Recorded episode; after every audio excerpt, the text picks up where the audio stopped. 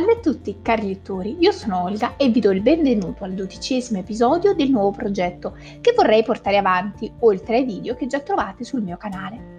Ogni mese troverete uno o più nuovi podcast diffusi sia sulle principali piattaforme sia ascoltabili su YouTube, dedicati alla lettura di un libro, all'approfondimento di qualche personaggio storico o tema d'attualità. Vi basta solo scegliere la piattaforma che preferite, seguirmi su Facebook, Instagram o iscrivervi al canale per non perdere nessuna novità e il gioco è fatto. Trovate tutti i riferimenti nella descrizione e ovviamente si accettano suggerimenti. Oggi è il giorno di Pasqua e dopo avervi proposto sul canale YouTube prima un book tag a tema quanto l'anno scorso un video speciale dedicato a Gesù e alle figure a lui correlate, come Erode il Grande e Ponzio Pilato, l'argomento del podcast di oggi è nuovamente a tema pasquale, ma vuole approfondire il post Gesù, ossia la scrittura dei Vangeli. Come specificai anche nel video che trovate su YouTube, questo podcast non è contro chi crede, non giudico nessuno, ma mi farebbe piacere che accanto alla visione religiosa vi fosse anche un piccolo spazio per quella storica, perché, come dice Tabor, autore del libro La dinastia di Gesù, la storia non è nemica della religione. L'argomento di cui parleremo è una mia parziale rielaborazione di un articolo scritto per la rivista mensile storica, che trovate in edicola e che ritornerà spesso durante i nostri appuntamenti, da Antonio Piniero, professore emerito dell'Università di Madrid, specialista in lingua e letteratura del cristianesimo primitivo. Partiamo subito.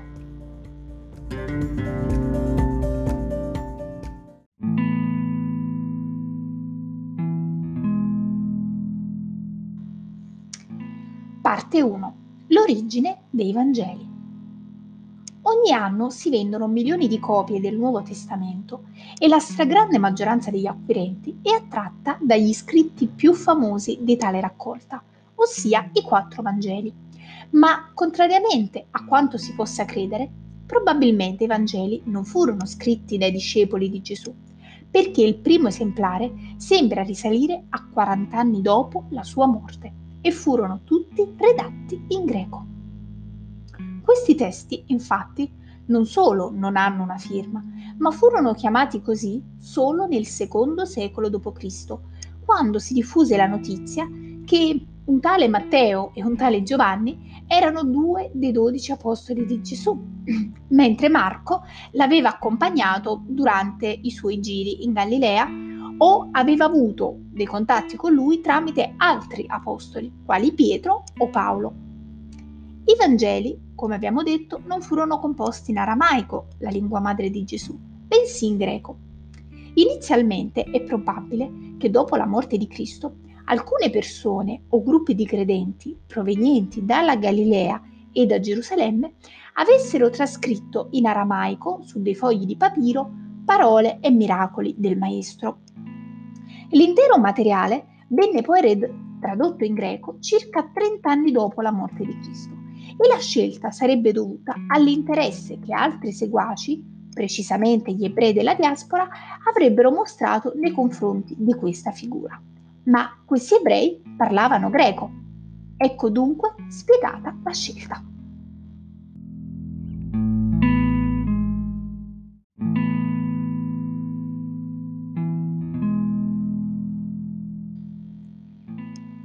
Parte 2 chi ha scritto i Vangeli?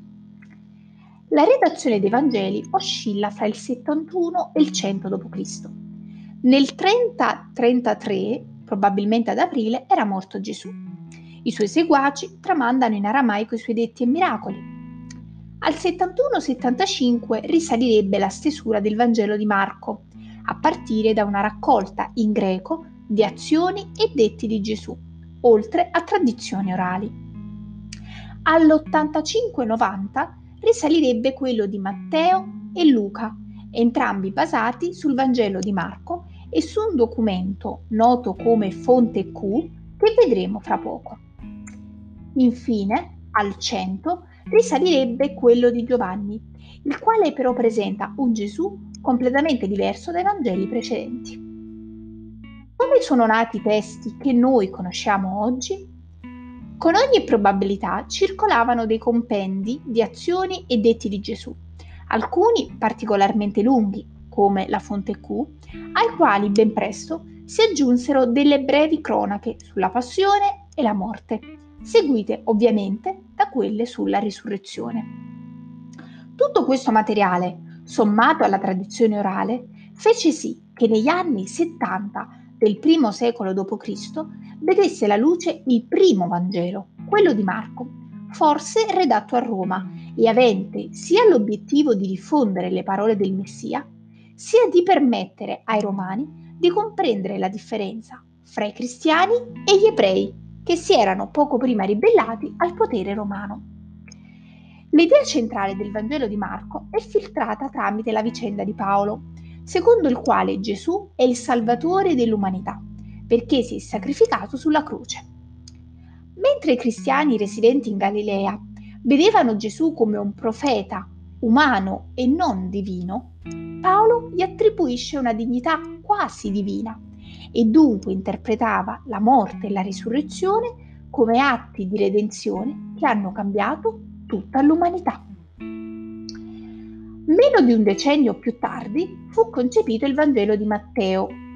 L'autore, sconosciuto, offrì una nuova chiave di lettura rispetto al Vangelo di Marco, modificando o aggiungendo dei dettagli, forse perché conosceva più fonti, fra cui la fonte Q.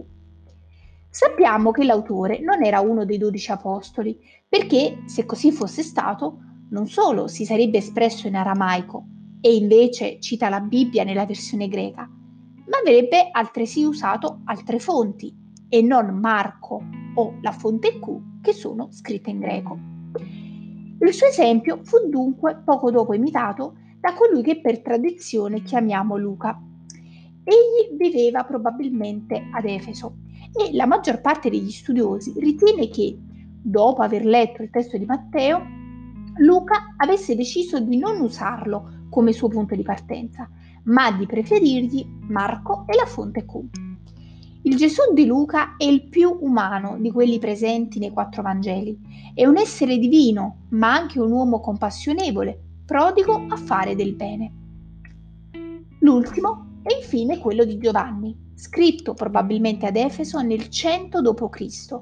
e redatto da più mani, di sicuro l'autore non fu l'Apostolo Giovanni, perché quanto espresso in questo Vangelo sulla natura del Messia diverge dalla concezione dei contemporanei di Gesù, perché tende a divinizzare eccessivamente Cristo, rivelatore che annuncia la chiave della salvezza per l'uomo e ascende al luogo da cui è provenuto.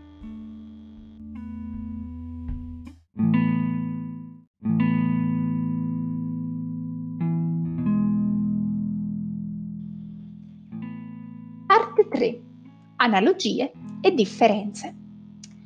È impossibile concentrare in un podcast le numerose analogie e differenze presenti fra i quattro Vangeli.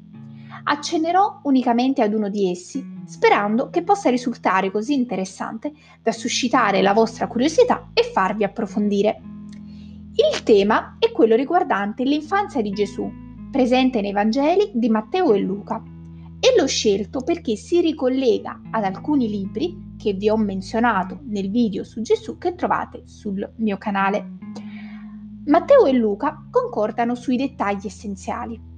Maria e Giuseppe sono i genitori, Gesù è nato in modo sovrannaturale grazie allo Spirito Santo, un angelo ha annunciato a Maria la nascita del piccolo, Gesù è nato sotto il regno di Erode il Grande. Tuttavia, il resto della storia è diverso. Luca, ad esempio, ignora il racconto di Matteo sull'adorazione dei magi, la strage degli innocenti e la fuga in Egitto. Allo stesso tempo Matteo non riferisce nulla sul concepimento e l'annuncio della nascita del Battista, della visita di Maria e Elisabetta, così come sono assenti anche la visita dei pastori. Inoltre, secondo Luca, Giuseppe e Maria vivono a Nazareth e vanno a Betlemme per il censimento. Matteo, invece, non scrive di un viaggio a Betlemme, perché Giuseppe e Maria vivono già lì. Queste differenze si spiegano, da un lato, con la tendenza sempre diffusa di rielaborare scene di altre opere. La strage degli innocenti ricorda infatti quella dell'Esodo, in cui il faraone ordina di uccidere Mosè bambino. Il sogno di Giuseppe corrisponderebbe a quello del Giuseppe patriarca nella Genesi. La descrizione di Zaccaria ed Elisabetta sembra ricordare quella di Abramo e Sara. Dall'altro, quando si imponeva la grandezza di un determinato personaggio, si cercava di accrescerla con tradizioni più o meno verosimili, se non addirittura leggende, come la nascita prodigiosa o divina. Questo era accaduto anche per Ciro il Grande o Alessandro Magno.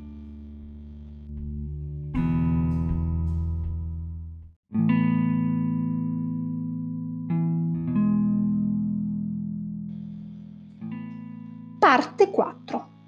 Abbiamo gli originali? La risposta a questa domanda è negativa e dunque i testi che noi abbiamo sono copie delle copie delle copie delle copie. Del Nuovo Testamento infatti abbiamo a disposizione circa 5.000 manoscritti, datati tra gli anni 200 e 1500.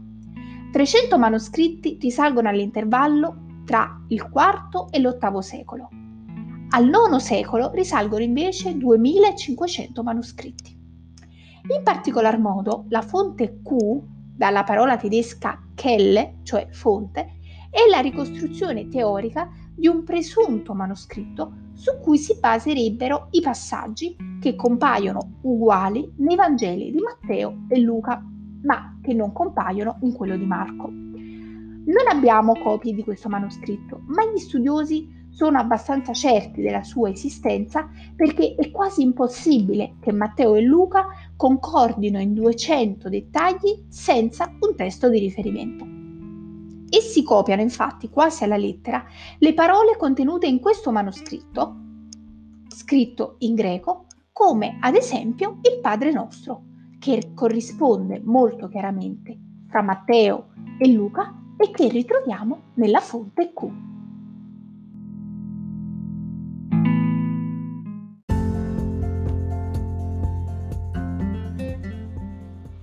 Siamo giunti alla conclusione di questo podcast, ma prima di lasciarvi, oltre a ricordarvi i video che trovate sul mio canale dove vengono eh, consigliati ulteriori testi, vi voglio consigliare in questa sede alcuni libri che parlano di questo argomento.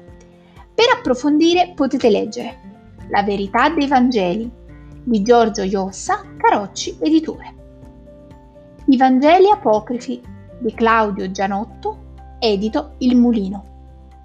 E infine, se i saggi vi sembrano a volte un po' troppo lenti e complessi, esiste anche un romanzo molto celebre, ossia Il Vangelo secondo Gesù Cristo di José Saramago. Noi ci vediamo prossimamente e come dico sempre sul mio canale, ricordatevi che la lettura sia sempre con voi. Ciao!